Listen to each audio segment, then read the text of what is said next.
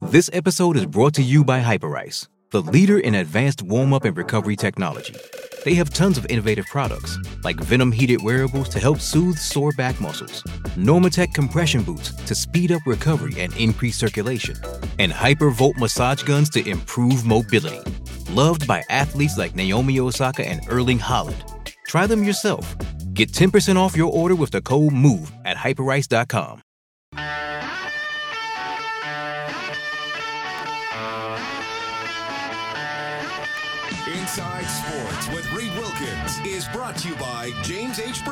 Associates, Alberta Injury Lawyers. Go to jameshbrown.com. Now that is an excellent guitar riff. Seventh inning, 2-2 Astros and Blue Jays basketball game. Heat Nuggets, the recipe series. I guess that's not a recipe. Heat Nuggets, the the simple supper series. That's what they should call it. Heat Nuggets starts right away. Game three. Series is tied 1-1. Hockey tomorrow on this station in this time slot, so I will not be on. It is uh, Game Three, Florida and Vegas, with the Golden Knights up two nothing in that best best of seven. The Elks have their fan day on Saturday. It's free for everybody. You can uh, watch them practice, get autographs, enter to win prizes, enjoy family activities. Field level at Commonwealth Stadium, free parking at all Commonwealth Stadium lots. It's this Saturday, June 10th, from 9 a.m. to 1 p.m., and there will be a special live Elks broadcast Saturday, 11 to noon, with Morley Scott and Dave Campbell. For more, goelks.com slash fan day. Is that a forward slash or a backslash, Kellen? Backslash. That's a ba- how do you tell? Well, the, the leans to the back. It's a backslash. Oh, I see what you're saying. So it's like the feet are closest to the previous letter. That's right. Okay. Anyway, goelks.com slash fan day. And then the game broadcast is Sunday, 3.30 for the countdown to kickoff. Game at 5. The season starts tomorrow, by the way. BC's playing Calgary. So uh, we got a lot of stuff going on. It's fun. I can also tell you this. Darnell Nurse of the Edmonton Oilers is a finalist for the King Clancy Trophy. This is presented to the player who best exemplifies leadership qualities on and off the ice and has made a noteworthy humanitarian contribution in his community. The other finalist. Uh, finalists Anders Lee from the Islanders and uh, Calgary Flames center Michael Backlund. So nice uh, award uh, or nice honor there for Nurse to be in the finalist uh, to be a finalist there. He is an ambassador for free play for kids. He's an ambassador for Right to Play. He uh, created a scholarship in 2021, and yeah, that's pretty cool what he does with free play for kids. I did an interview with him about that during the season. So good for Darnell Nurse. He is a finalist for the King Clancy Trophy. Okay. He joins us every week on Inside Sports throughout the hockey season, presented by Sentinel Storage. Shop Canadian, store Canadian, head to sentinelstorage.ca. Former NHL goaltender, now a broadcaster. It is Kelly Hrudey checking in. Kelly, how are you doing? I'm doing really well, Reed. I'm uh, here in South Florida. I'm uh, on the Strand in a place called Hollywood Beach. I've never stayed in this area before, and we'll just commute to the games uh, from sunrise to here and uh, back and forth. So, kind of a nice little break from the the regular hockey grind. All right, Hollywood Beach. I'm doing a uh, Google map of that right now. So, Gotcha. Okay. So when I was there for the year McDavid got drafted, I stayed in Fort Lauderdale. So you're a little south of that, but still Yes, exactly. Yes. Yeah. a nice spot. Now, has anybody thrown any plastic rats at you? no, they have not. Uh, uh, that was interesting again last night or uh, two nights ago, wasn't it? So uh, Matthew, of course, uh, maybe crossed the line a little bit with the, you know, getting another misconduct. But uh, we will hopefully we won't have any rat plastic rat problems uh, in Sunrise for games uh, three and four. Right. Okay. Well, the, the fans want to throw them after the game, of course, uh, to celebrate a Panthers victory. You mentioned the misconducts to Tkachuk. There were a few guys who got the old uh, 10 minutes uh, as that game progressed. What, what do you and you would have obviously played in games that were out of hand and whether you what you want to call it message sending or working out frustration.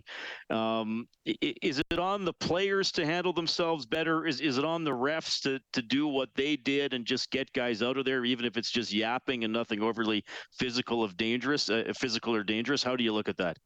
Yeah, well, it's a combination. First of all, uh, I have no problem when you're sending a message when you're getting uh, badly beaten in at the end of a game. Uh, you don't see it very often anymore in today's NHL, and that's okay. Uh, things change, but in my time, I would have to tell you. In fact, my time playing for LA, I thought the Oilers were the very best at that. I mean, if if it was a, a, a route and we had the upper hand on them, we knew in the final 10 minutes it was going to be the ugliest finish to a game. And so and and i do admire that. Um, in today's world it, it's a lot different. I would actually go to in a different direction with florida. I thought that they probably took about five undisciplined penalties of all the penalties they took yesterday. I think i'll get them in correct order. First of all there's lomberg then montour then white then Verhaeghe then with Matthew Tkachuk at the very end. So I think those displays of uh, uncharacteristic lack of discipline were the, the that was their undoing in that game. I don't think the, they were quite ready to play. They they thought they had to sort of, you know, physically demand or be better physically than uh, Vegas, and you know you can do that, but you can't take silly penalties either. Well, and, and, look, the, the first game was actually pretty close. The the score yeah, maybe doesn't yeah. look that close in the end, but it was kind of a third period win with an empty netter. Uh, it, yeah. it, was it, it, was pretty convincing the other night. I, I, know a lot of people have said to me, "Oh, it's over. Is it going to be a sweep? How many does Florida get?" I, I guess we're still going to find out. I, I just hesitate in this day and age, and with the comebacks we've seen and how close the games are. I, I hesitate, and I guess maybe I'm being stubborn because I picked Florida to win the series, but but I, I just I just hesitate to say it's it's over at two nothing, even if there's been a seven two game. Yeah, oh, 100%. I, I was, in fact, talking to my wife today, and we were having that very conversation about when do you think that uh, I might be heading home, or I was sort of uh, having that conversation with her. Well, there's a slight chance I'm coming home Sunday, but I don't see that at all. I'm I'm expecting probably a six uh, game series. It could go longer, but I, I think that it'll most likely go six. Florida's just too good, and you know the adversity that they went through all season long. I just don't see them collapsing because they had uh, a bad game two in Vegas. I just don't see that being the case. Uh, uh, I mean, I, w- I would think we talk goaltending a lot with the Oilers, but I mean, Bobrovsky's going to be back in there given his pedigree and how he's played. 100%. And Maurice already said that today. Yeah. And I expect he'll be better. I'm going to point out in tomorrow's pregame show that uh, the problem for me with uh, Bobrovsky in game two is that he, he looked, that was the first time in the playoffs he looked tired to me, even though there had been uh, a long break for them and then just one day in between. But I just didn't think he had the energy. It looked like a, a really hard game physically for for him. And I'm going to show the second and third goals that he gave up in the second game as proof of that. How I thought he just wasn't moving as uh, uh, powerfully and as swiftly as he normally would. So is that, and you played the position, of course. So is that when you say a goalie looks tired? Does it just kind of come down to the swiftness of his movement, for for lack of a better term? That that's one thing, or sometimes getting stuck deep in his net. And if you remember to the the third goal uh, last game. Uh, Roy came out of the corner, and Kevin Bieksa broke down that play nicely about the, some of the other mistakes. But for me, Bobrovsky was just caught really deep, and that's uh, something we haven't seen uh, very much of, if any, uh, during the playoffs from him because he's really his crisp, crease movements are so crisp normally. But I understand that feeling, and uh, the one that game that always comes back to me, Reed, was uh, game two in Maple Leaf Gardens again back in '93 when we went to the finals uh, versus Toronto, and I, I got peppered with I think 50 shots in game one. We had a day off. Game two, we were only about 30 minutes into it, and I started to get the cold sweats, and I felt horrible. I just couldn't move. I I was lethargic. Uh, you know, somehow we won three to two. I remember the shot Wendell Clark had with about seven minutes left in the third period. We had we had were nursing a, a three-two lead at that point, and wendell whistled one just inches wide uh, past my blocker, and I barely moved. And and I was thinking, I wonder if people out there know that I'm struggling this badly. My teammates and coaches, of course, didn't know or they think that, man, am I ever dialed in? I barely even moved to a shot that just missed by inches. And I and I, I was hoping it was the latter that uh, you know they're thinking, oh my, Kelly's real really dialed in. Didn't even budge on that shot, but it hits everybody at a different time, right? You you know you you think you feel great and you should feel great and you have enough rest and all of a sudden for whatever reason the you know the fatigue just hits you and it hits everybody in different ways It's funny you say that though because I watch a lot of hockey, obviously, every Oilers game and a bunch of other games, and now in the playoffs. And sometimes I wonder that when a goalie doesn't move when it's going wide, sometimes I will think to myself, okay, was he that confident? Did he not see it, or, or you know, was he Yeah. just that slow to react? It is, it is interesting that you, that you admit that that you just you just didn't couldn't move on it. Oh my gosh, yeah, and it was a huge win for us, right? Like we won and we tied the series up one-one, uh, and then we went back home and split. And we ultimately won in Game Seven. But I just, I sometimes I wonder when I think back in that series, had we, were we able to come back had we fallen two nothing in that series? Because Toronto is a great team, and I don't know what that answer is. I just know that I got let off the hook somehow. And my teammates bailed me out. I didn't have many shots that night. I want to say 25 ish or so. But uh, yeah, I just remember that feeling in the second period and wondering what I can do in the intermission if I can have. I don't. I guess we had energy bars back then, but uh, they were just new to the team and sports and stuff. So I was really struggling mightily. Did you ever tell anybody after the fact or after the game how you felt? No. No, I I only shared that story in my book, which came out Yeah. what six years ago now, and I, I just never really felt the urge to tell anybody um, because you know it. It's not. It's not a sign of weakness or anything. It's just I, I was just completely gassed, and I have no idea why I was gassed either. I mean, uh, that only happened to me where I was completely out of gas, maybe ten times in my entire career, and I played, jeepers, uh, close to 800 games, including playoffs. So it doesn't happen very often, but I, it happened to me at the worst possible time. Yeah, Kelly Hrudey joining us tonight on Inside Sports. Of course, we uh, have Game Three between the Panthers and the Golden Knights in this time slot tomorrow, and then Game Four at six o'clock on Saturday. And of course, uh, Kelly's on the uh, Rogers TV broadcast. So now that uh, you know to bring this back to the Oilers, and of course, uh, hey, we're still talking to him. And it's Yep. funny, Kelly. I still have buddies and colleagues, and I'll say, "Well, how you doing?" You know, it's almost coming Yeah. up on a month now, but um, now that you've seen the teams, you know, you know, you saw the the conference final, you see these two teams in the final, you sort of reflect on Edmonton's elimination.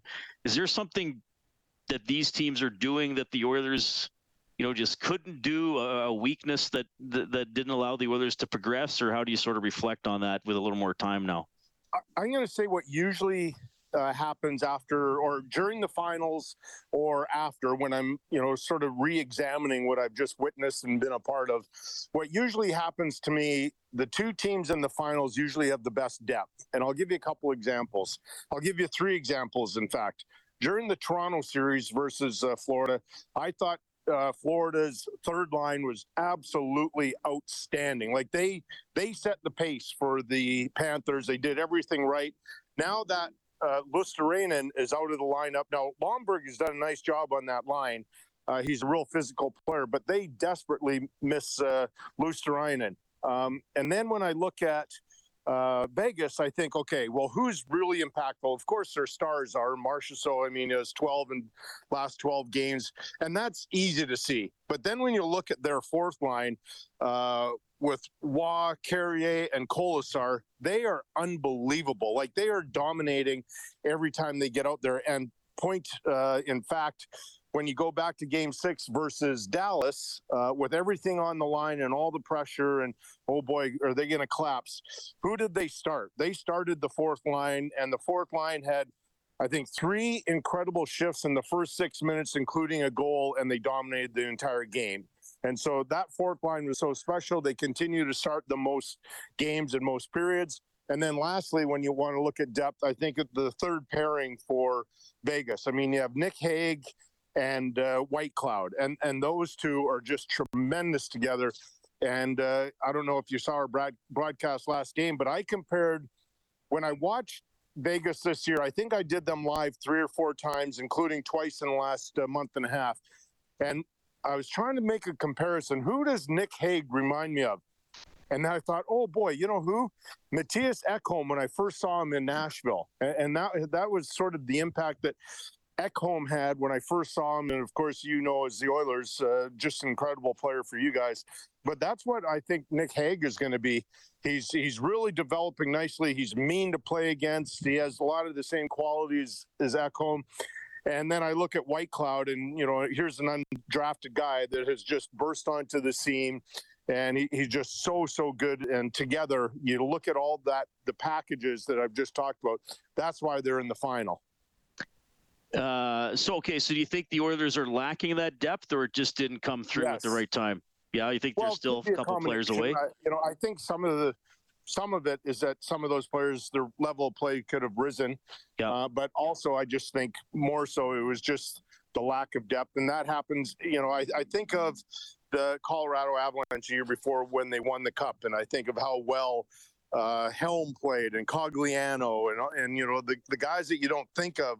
We think of MacKinnon and uh, Rantanen and Landeskog, but it, when you look at how they really won, I like I was blown away by Helm and uh, Cogliano and those guys because they were big contributors to it. Yeah. Okay. All right. Well, I'll uh, I'll let you get back to the beach lifestyle here. Uh, we will you got have, it. Uh, we will have one more appearance from you next week. I guess the date is is TBA. It depends yes. on on, on the series, but of course we'll be in touch. Hey, really appreciate it, man. You got it, Reed. Now, by the way, this is South Florida, so guess what's happening since I've come out onto the beach? It's raining, right? So that happens every afternoon, it seems. So that's what you have to put up with here. Okay, uh, cool, Kelly. Thanks for checking in, Kelly Hrudey, provided by Sentinel Storage, Shop Canadian. Pardon me. Uh, Sentinel Storage, Shop Canadian, Store Canadian. Head to sentinelstorage.ca. Inside Sports on 630 CHED.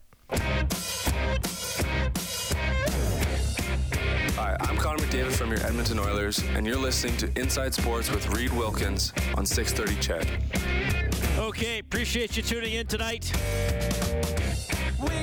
6:30 CHED, the play-by-play home of the Edmonton Oilers and the Edmonton Elks, who have, as you know, have that home opener coming up on Sunday against the Saskatchewan Roughriders. A Double E legend Trent Brown from James H. Brown and Associates, who are the title sponsor of this show. Trent was on with me last night and uh, he spilled the beans about a couple of special guests at the game on Sunday come by the patio suite. You definitely want to come by. I'm going to say it real quick, but Kaner's going to be there with Cecily. So come on. Oh, that's who it is. Okay, that's awesome. Yeah. Okay, perfect. I spilled the beans on your show. I wasn't supposed to, but I love you. I love the show. Keep up all the good work. Thanks, Reed, for everything that you do. Okay, so yeah, Evander Kane and uh, Cecily Eklund. She's the young Oilers fan who uh, was picked on when attending a playoff game in Los Angeles by some Kings fans. Very, very, very small number of Kings fans, but they weren't very nice to her. So they're going to be at the Elks game. So that is pretty cool. So uh, that's something to uh, to remember when you're going to the game. Uh, Chris Jones, the the uh, head coach and GM of the club. There's obviously a lot of talk amongst the the fans and on this show that the Elks should be better. And I've said this several times. This is the worst kind of extended run since the early 60s, and in just in terms of how bad they are, how, how far out of the race they were the last couple of years. I've used that stat since the midway point of 2019, and they did make the playoffs in 2019 and even win a playoff game. But in their last 41 regular season games, the uh, Elks are 9 and 32. So not good at all. Um, if you're optimistic, you might think they might be able to win nine games just this season. Uh, I certainly think they're going to be much more competitive and in a wide open West Division might be able to hang into the race. Uh, that's maybe what the uh, expectations and hopes are for a lot of the fans after those two miserable years. But Chris Jones says, look, the bar is the Grey Cup. We don't have Grey Cup in our mind. I mean, we're in the wrong business. We need to go home now. Again, I learned from Don Matthews a long time ago. Anything short of Grey Cup championships a disappointment. Don't matter who you are. So, uh, don't matter what you did last year. You, you, that's your goal. You play to win championships, and that's what we intend to try to do. All right. Well, yeah, playing to win championships. Uh, Chris Jones, of course, in his second tenure as the uh, head coach of the Edmonton Elks. Now, you may remember he took over in 2014, and the team was coming off a uh, four and fourteen season, and they went twelve and six, and they made the West Final, lost to Calgary, and then in 2015, uh, to me, a team that is right up there with the, one of the all-time great teams in franchise history. Uh, Mike Reilly gets hurt in the first game. They lose to Toronto and Fort McMurray. They're six and four and Reilly comes back and they win their final 10 games. Eight regular season two in the playoff 14 and 4 regular season uh, beat calgary in the west final at commonwealth stadium won the grey cup over ottawa. So jones has done the quick turnaround thing before. Now, now the team didn't look much better last year um, but there there is some hope that they're going to be much more competitive this season. And really, what is happening in other markets? I don't know. that, that's that's the thing. Um, BC lost their star quarterback. That's a big loss. Uh, you know, Calgary has traded away Bo Levi Mitchell. They're going with Jake Maier, who who obviously has played before. We'll see what they're like. If Saskatchewan didn't vastly improve that offensive line, then Trevor Harris is going to be running for his life for the next 18 games. Uh, and Winnipeg should still be good, though someone did kind of whisper to me today, said, you know, Reed, Winnipeg is getting a little bit long in the tooth. Eventually, uh, they're going to run out. They're going to run out of gas here. I don't know if that happens this year, but but someone did suggest that to me. So uh, anyway, I think more optimism about the Elks, uh, looking like it should be a pretty good crowd on Sunday as well.